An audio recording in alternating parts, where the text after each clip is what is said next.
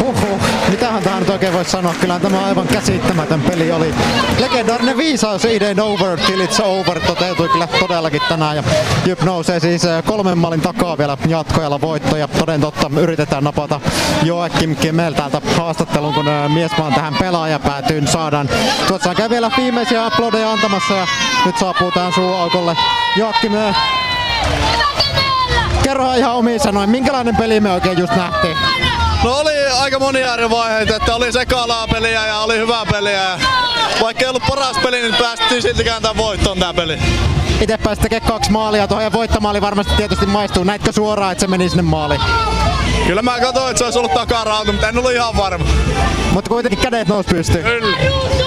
Tästä näin jos ajatellaan vähän, mikä tuossa kolmannessa erässä oikeastaan meni pieleen. Se näytti vähän pahalta, mutta onnistuitte sitten kuitenkin kääntämään vielä peli itselle. No ehkä ruvettiin vähän kattele, kun oltiin maali ja sitten vähän lopahti ja sitten pystyttiin vielä kääntämään peli tuohon meidän haltuun.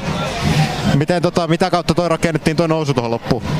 Kyllä se oli ihan luonteen kautta, että haluttiin näyttää kotille ja sille mihin me pystytään. Kiitos. Kiitos.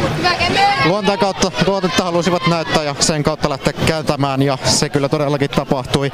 Tästä lähdetään jatkamaan äh, jälkipelejä eteenpäin. Mennään takaisin selostamaan.